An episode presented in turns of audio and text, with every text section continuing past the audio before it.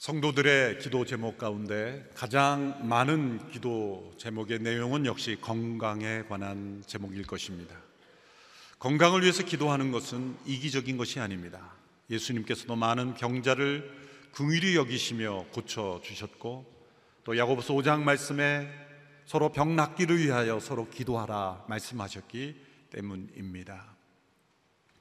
그러나 우리는 우리의 건강에 어려움이 찾아올 때 올바른 자세를 가져야 합니다. 나에게 찾아온 질병이 하나님의 저주라고 속단하며 절망해서도 안 되고 또한 나에게 찾아온 질병은 그 무엇이든지 다 기도로 고칠 수 있다는 그런 자만과 과신도 내려놓아야 합니다. 하나님께서는 질병을 통하여 우리의 삶에 말씀하시며 또한 우리의 삶을 인도하시기도 하시기 때문입니다. 질병을 통하여 우리가 깨닫지 못했던 죄를 깨닫게 되고 회개하게 됩니다. 우리의 잘못된 습관을 교정하는 계기가 되기도 합니다. 또한 질병을 통해 하나님께서 우리의 삶을 하나님과의 더 친밀한 관계 속에 초대하시는 하나님의 초청장이기도 합니다. 때로 우리의 질병이 나음을 인하여 하나님께서 영광 받으시는 통로가 되기도 합니다. 하나님께서 우리에게 허락하시는 이 질병을 통하여 하나님의 영광이 나타나고 우리가 하나님을 더 깊이 알아가는 그 은혜를 누리지 못하면 그 질병과 함께 우리는 더 큰 영적 죽음을 경험할 수밖에 없는 것입니다. 미국의 존 파이퍼 목사님도 암에 걸리신 적이 있습니다. 그 암에서 회복되는 과정을 겪으면서 그분은 한 에세이를 썼습니다. 존 파이퍼 목사님 우리 교회 집회도 오시기도 하셨죠. 지금도 그 병에서 회복돼서 왕성하게 사역하고 계십니다. 그분이 쓴 에세이의 제목은 Don't waste your cancer. 당신의 암을 낭비하지 마십시오. 특이한 제목이죠. 그분이 오래전에 Don't waste your life. 당신의 삶을 낭비하지 마십시오라는 책을 쓰셨는데 연장해서 당신의 암을 낭비하지 마십시오라는 독특한 제목의 에세이를 썼습니다. 후에 책으로 나오기도 했죠. 그 에세이의 핵심은 10가지 케이스, 하나님께서 주신 암을 낭비하게 되는 10가지 케이스를 기록하고 있습니다. 그 10가지만 제가 언급해 보면 첫째로 당신이 그것을 당신을 위해서 하나님께서 디자인하셨다는 것을 믿지 않는다면 당신의 암을 낭비하는 것이다. 하나님의 디자인임을 믿어야 한다는 것이죠. 두 번째, 당신이 그것을 저주라고 믿고 선물로서 받아들이지 않는다면 당신의 암을 낭비하는 것이다. 암일지라도 그것은 하나님의 선물로서 받아들여야 한다는 거죠. 세 번째, 당신이 하나님이 아닌 병이 나을 확률로부터 위로를 구한다면 당신의 암을 낭비하는 것이다. 넷째로 당신이 죽음에 관하여 생각하기를 거절한다면 낭비하는 것이다. 암을 통해 하나님 주신 메시지는 죽음을 깊이 생각하는 것입니다. 죽음을 거부하고 죽음에 대해 생각하기를 거부해서는 안 된다는 거죠. 다섯 번째, 당신이 그리스도를 더욱 사랑하게 되는 것보다 암을 이기는 것만이 사는 길이라고 생각한다면 낭비하는 것이다. 여섯 번째, 당신이 하나님을 알아가는데 충분한 시간을 쓰지 않고 암에 대한 정보를 찾는 데만 혈안이 된다면 암, 당신의 암을 낭비하는 것이다. 일곱 번째, 당신이 사람들과 더 깊은 사랑의 관계를 세워가기보다 자기만의 외로움 속에 숨어버린다면 당신의 암을 낭비하는 것이다. 여덟 번째, 당신이 소망 없는 이들처럼 슬픔에 빠진다면 그것은 낭비하는 것이다. 아홉 번째, 당신이 이전처럼 암에 걸렸을지라도 이전처럼 죄의 문제를 여전히 가볍게 여긴다면 당신의 암을 낭비하는 것이다. 하나님께서 우리에게 암을 디자인하신 것은 죄에 대한 우리의 그 욕구를 끊는 중요한 목적이 있기 때문이라는 것입니다. 우리의 적은 우리는 암이라고 생각하지만 그 암을 통해 우리가 함께 싸워야 될 죄와 싸우지 않는다면 낭비하는 것이다. 그래서 이 명제를 설명할 때 기가 막힌 말씀을 주셨어요. 우리는 암과 싸우는 데만 몰두하지만 암과 대항하여 싸우는 것만 생각하지 말고 암과 더불어 싸워야 할 것을 생각하라. Do not just think of battling against cancer. 암, 암에 대항하여 싸우는 것만 생각하지 말고 also think of battling with cancer. 암과 더불어 싸워야 할 것을 생각해라. 그것은 우리의 죄의 문제라는 거죠. 마지막 열 번째, 당신이 이것을 그리스도의 진리와 영광을 증거할 기회로 삼지 않는다면 당신의 암을 낭비하는 것이다. Don't waste your cancer. 하나님께서는 우리가 이 시대에 가장 두려워하는 암이라는 질병을 통해서도 우리를 거룩해 하시고 새롭게 하시고 때로는 치유를 통해서 아니 때로는 죽음을 맞이하면서 그리스도를 영화롭게 하고 죄를 이기게 되고 부활의 소망을 우리는 누릴 수 있게 되는 것이죠. 어쩌면 우리를 거꾸로 매달아 우리를 탈탈 털어서 우리를 온전히 정결케 하시는 우리의 영혼을 정결케 하시는 하나님의 선물이요 하나님의 인도하심으로 받아들여야 하는 것이죠. 구약의 히스기야 왕은 오늘날의 왕과 같이 그 몸에 종기가 났는데 그 종기는 죽음에 이르는 종기였고 죽음에 이르는 그 상황 속에서 자신의 병을 낭비하지 않고 그 병을 통해서 하나님의 뜻을 구함으로 하나님의 영광을 나타냈던 왕입니다. 히스기야는 분열 왕국 이후에 가장 탁월한 왕으로 여겨집니다. 그에게 흠이 없었던 것은 아닙니다만 그의 전반적 생애를 볼 때는 다윗 이후에 분열 왕국에서 가장 개혁적이며 하나님 모시기에 선한 왕이라 일컬음을 받았던 왕입니다. 열왕기하 18장 5절 6절의 말씀 우리 함께 읽어보겠습니다. 시작. 히스기야는 이스라엘의 하나님 여호와를 신뢰했습니다. 모든 유다 왕들 가운데 그만한 사람은 그 전에도 그 후에도 없었습니다. 그는 여호와를 굳건히 의지해 그분을 떠나지 않고 따랐으며 여호와께서 모세에게 주신 계명을 지켰습니다. 유다 왕들 가운데 그만한 사람은 그 전에도 후에도 없었다. 참 대단한 칭찬이죠. 히스기야가 하나님을 신뢰했다는 증거가 열왕기하 기록에 곳곳에 나옵니다. 첫 번째 증거는 그들의 조상들이 범했던 우상 숭배를 뿌리 뽑는 것이었습니다. 자신의 선친 할아버지, 증조 할아버지가 범했던 우상들을 철저히 근절시켰습니다. 조상으로부터 모세가 광야에서 들었던 청동뱀이 내려왔던 것 같습니다. 그게 진짜 모세가 들었던 청동뱀인지는 확실하지 않지만 그 백성들 가운데 하나님께서 그냥 도구로 잠시 사용하신 그것 자체를 신처럼 숭배하는 역사적으로 이런 성물주의, 세크레멘털리즘이 항상 내려오죠. 그것까지도 산산조각냈다. 열왕기하 18장 3절 4절의 말씀을 보십시오. 히스기야는 자기 조상 다윗이 한 모든 것을 따라 여호와 보시기에 정직한 일을 했습니다. 그는 산당들을 없애고 주상들을 깨버렸으며 아세라 상을 찍고 모세가 만든 청동뱀을 산산조각 냈습니다. 선친들의 잘못된 행위를 분별하고 그것을 뒤집어 엎어서 하나님을 경배하도록 했다는 것은 결코 쉬운 일이 아닙니다. 매우 귀한 신앙의 증거죠. 둘째로 히스기야가 하나님을 신뢰했다는 증거는 당시 정치적으로 강대국이었던 아시리아를 의지하지 않았다는 것입니다.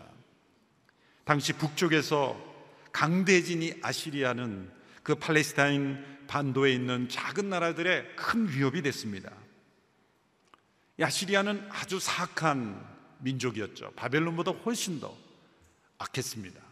지배하는 나라마다 그 민족의 사람들을 다른 곳으로 강제 이주시켜 소위 3인 정책 흩어서 피를 섞어버리는 아주 사악하고 잔인한 민족이었습니다. 그래서 모두가 두려워했죠. 히스기야 왕 6년에는 아시리아의 살만 에셀 왕이 북왕국 이스라엘을 침공해서 사마리아를 함락시켜 버립니다. 히스기야 왕 14년에는 아시리아의 산헤립 왕이 남왕국 유다의 여러 성읍들을 침공하고 함락하는 일도 있었습니다. 그래서 히스기야도 어쩔 수 없이 조공을 바치게 되죠. 금 300달란트, 은 30달란트, 심지어 성전에 있는 금까지 자신의 왕궁의 금까지 다 긁어서 보내야만 했던 수치스러운 일도 있었습니다. 그러나 히스기야 왕의 전반적인 기조와 방향은 아시리아에 대항하고 하나님을 의지했다는 거예요. 열왕기하 18장 7절의 말씀 같이 읽어보겠습니다. 시작. 여호와께서 히스기야와 함께 하셨기에 그는 가는 곳마다 번영했습니다.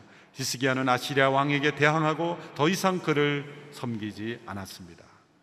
주전 699년 아시리아가 유다를 두 번째로 침공해 옵니다. 이길 수 없는 전쟁입니다.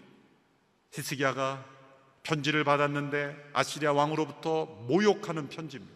하나님을 모욕하고 그 백성을 모욕하는 그 편지를 들고 그는 성전으로 올라갔어요. 그 수치스러운 편지를 하나님 앞에 펼쳐놓고 그는 간절히 결사적으로 기도합니다. 하나님 이 수치를 우리가 이기게 해주십시오. 하나님의 놀라운 응답이 임하여 하나님의 도우심으로 18만 5천 명이라는 아수르의 대군을 이기게 됩니다. 조상의 우상 숭배를 근절시키고 또 이방 왕을 두려워하고 섬기지 않고 하나님만을 두려워했던 그의 신앙. 그것이 참된 히스기야의 신앙의 모습이었죠. 세 번째로 그가 하나님을 신뢰했던 모습이 오늘 본문에 나옵니다. 그것은 그 자신의 개인의 건강에 큰 위험이 임했을 때 그가 어떻게 하나님을 신뢰하였는가를 보여주는 내용입니다. 히스기야로부터 아, 히스기야가 아모스의 아들 이사야 선지자로부터 소식을 듣게 됩니다. 이 이사야 선지자는 히스기야 왕 때에 함께 하나님의 말씀을 전했던 예언자입니다. 히스기야가 25살의 왕이 되죠. 젊은 나이죠. 이때가 14년째인데 지난 14년 동안 그런 엄청난 개혁과 위기를 극복할 수 있었던 힘은 이사야라는 하나님의 사람이 곁에 있었기 때문이에요. 모든 왕이 다 하나님의 예언자를 받아들인 것은 아니에요. 옳은 말을 하고 올바른 하나님의 계시를 전할 때 오히려 핍박하고 죽이기까지 하는 악한 왕들도 많습니다. 그러나 히스기야는 이사야 선지자를 통해 들려주시는 하나님의 말씀을 받아들였고 함께 동역했고 그리고 함께 기도했기 때문에 그 나라를 올바로 이끌 수가 있었던 것이죠. 그런데 그 가까운 이사의 선지자로부터 하나님의 음성이 들려왔는데 그것은 히스기야가 곧 죽게 된다는 것입니다. 여호와께서 말씀하십니다. 내 집을 정리하여라. 내가 죽고 살지 못할 것이다. 히스기야는 한 번도 이사야 선지자를 통해서 전해준 하나님의 말씀에 거역한 적이 없습니다. 항상 그대로 받아들였습니다. 이제 자신의 삶에 대한 하나님의 뜻이 전해졌습니다.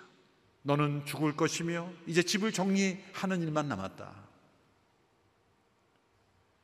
히스기야는 그 말씀을 들었을 때 절망할 수도 있었을 겁니다. 포기할 수도 있었을 겁니다. 아, 하나님의 뜻이라면 내가 받아들여야지 라는 자세로 받아들일 수도 있었을 겁니다. 그런데 놀랍게도 히스기야는 이 말씀을 들었을 때 그 하나님 앞에 담대하게 다시 나아갑니다.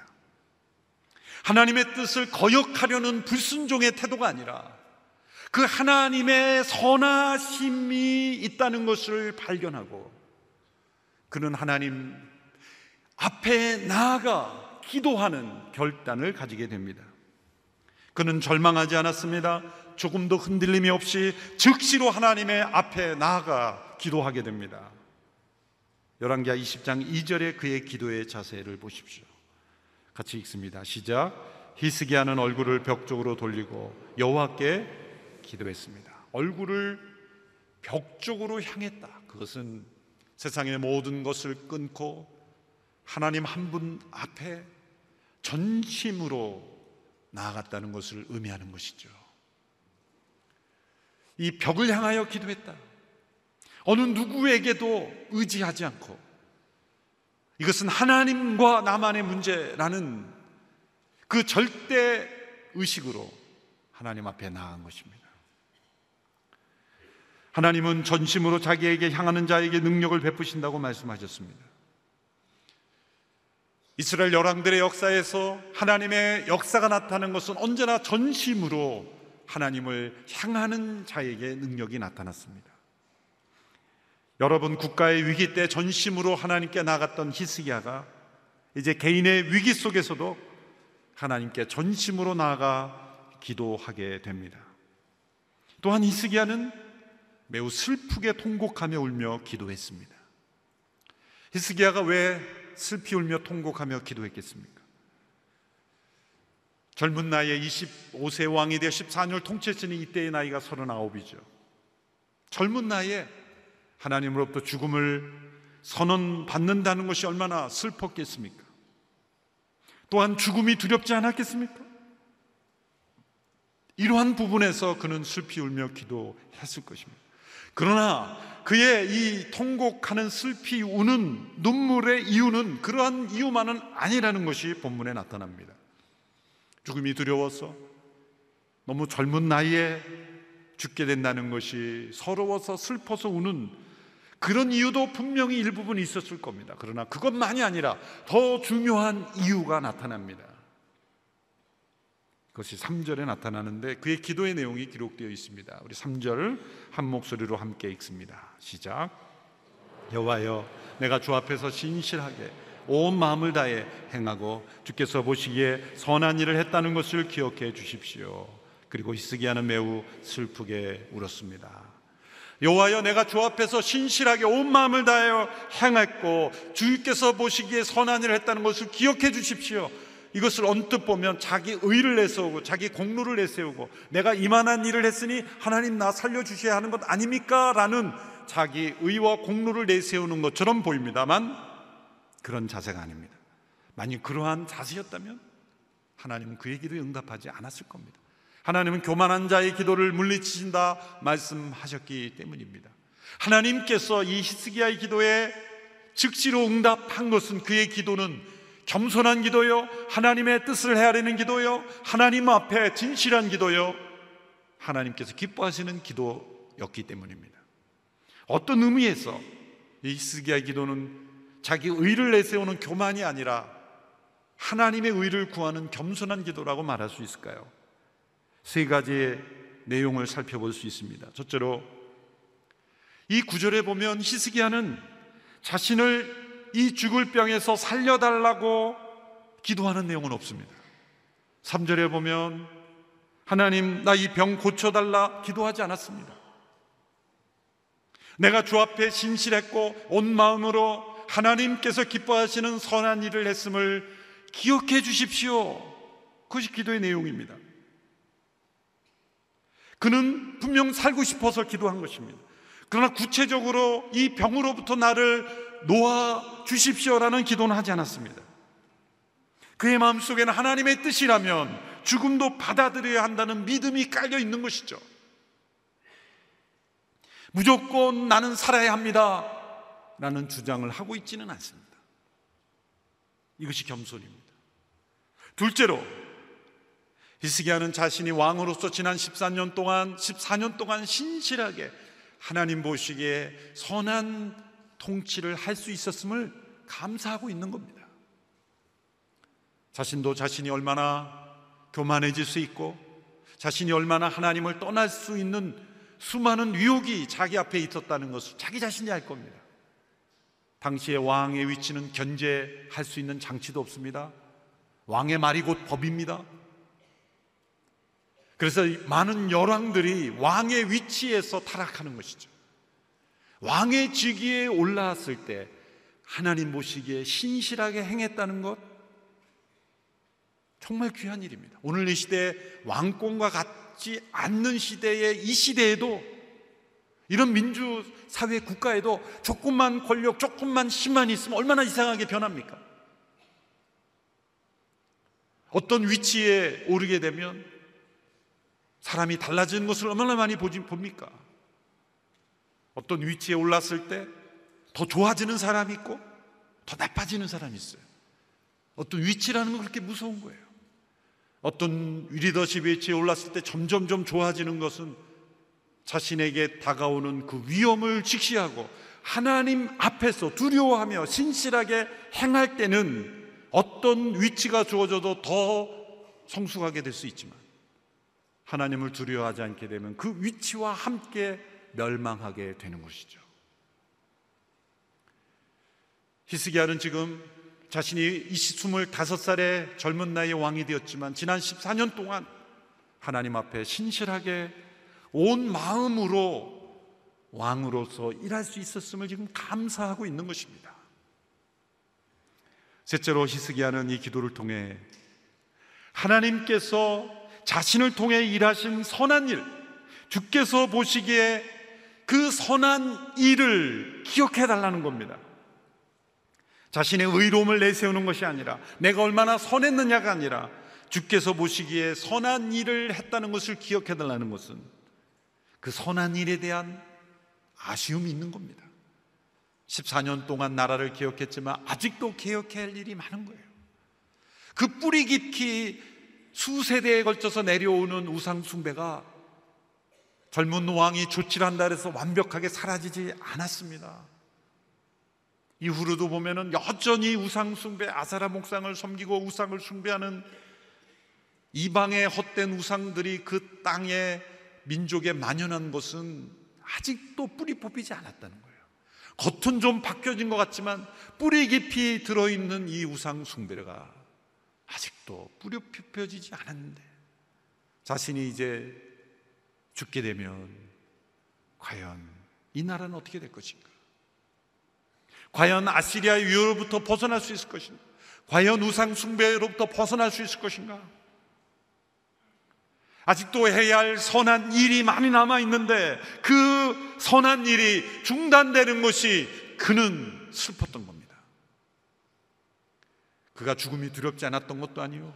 젊은 나이에 죽게 된다는 것이 슬프지 않았던 것도 아닙니다만 그 모든 슬픔보다 이 기도 내용을 통해 알려진 것은 주께서 보시기에 선한 일이 중단되는 것에 대한 안타까움. 그것이 그의 마음속에 가득 자리 잡았던 것입니다. 결론적으로 이스기야의 기도는 살든지 죽든지 나는 무조건 살아야 된다. 그것도 아니요. 그 하나님의 말씀 앞에 절망하는 것도 아니요. 하나님께서 자신을 통해 역사하신 선한 일이 계속되고 나라가 예전처럼 하나님을 떠나 우상 숭배하고 다시 이방의 유업에 빠지는 것을 염려하여 슬피 울며 기도했던 거예요. 그러므로 히스기야의 기도는 하나님의 나라와 의를 구하는 기도였던 겁니다. 내 문제는 반드시 해결된다는 교만도 아니요.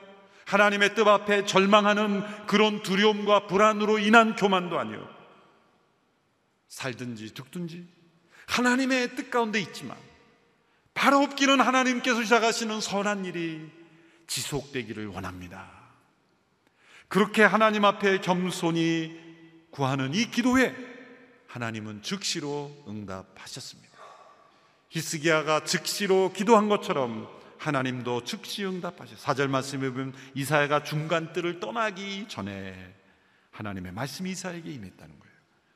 열왕기하 20장 5절 6절의 말씀 하나님의 응답을 함께 읽겠습니다. 시작.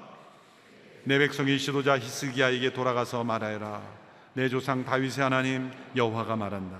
내가 내 기도를 듣고 내 눈물을 보았다. 내가 반드시 너를 고쳐줄 것이다. 지금부터 3일째 되는 날 너는 여호와의 성전으로 올라가거라. 그러면 내 수명을 15년 연장해 줄 것이다. 그리고 내가 너와 이 성을 아시리아 왕의 손에서 구해낼 것이다. 내가 나를 위해 또 내 종 다윗을 위해 이 성을 지켜줄 것이다. 하나님은 히스기야의 기도와 눈물을 보셨고 들으셨고 히스기야의 병을 고쳐주셔서 15년의 삶을 연장시켜 줄 뿐만 아니라 아시리아 위협으로부터도 구해 주실 것을 약속하셨습니다. 하나님은 히스기야가 기도한 것 이상의 응답을 주셨습니다. 그는 자신의 건강만을 위하여 구하지 않았습니다. 하나님의 나라와 의를 구할 때 하나님은 생명을 연장시켜 주셨을 뿐만 아니라 나라의 안전까지 지켜 주시는 은혜를 더하여 주셨습니다. 우리 육신은 반드시 언젠가 죽습니다. 주님이 우리가 살아있는 동안 오시지 않는다면 우리는 죽음을 직면해야 됩니다. 우리가 할 수 있는 것은 죽음을 피하는 것이 아니라 생명을 연장하는 것이며 생명이 연장되어야 될 이유가 하나님 앞에 있다면 하나님은 연장시켜 주신다는 거예요. 주께서 보시기에 선한 일, 주께서 나를 통해 이루시고자 하는 선한 일, 그것이 무엇이냐? 내가 살아야 될 이유, 내가 추구하는 선한 이유는 무엇인가? 우리는 이스기야의 기도를 통해 나타난 하나님의 선하심을 바라볼 수 있어야 합니다. 하나님의 선하심은 어느 때 임합니까? 우리가 가장 낮은 자리에 내려갈 때.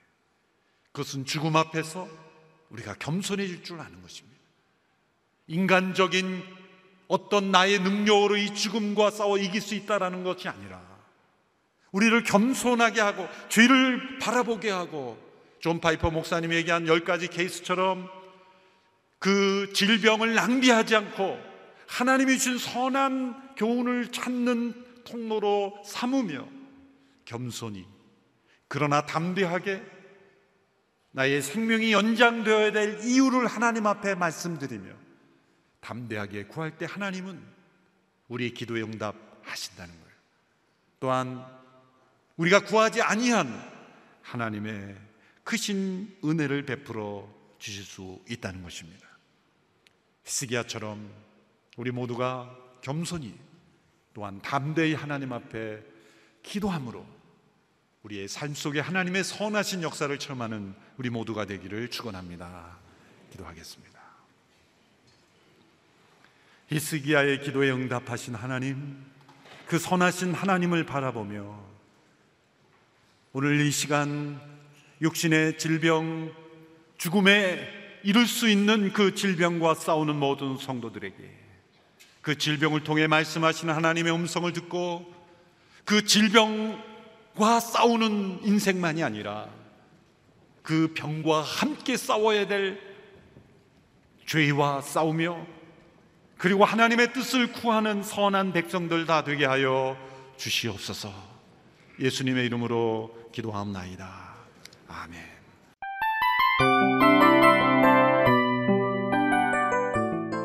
이 프로그램은 청취자 여러분의 소중한 후원으로 제작됩니다.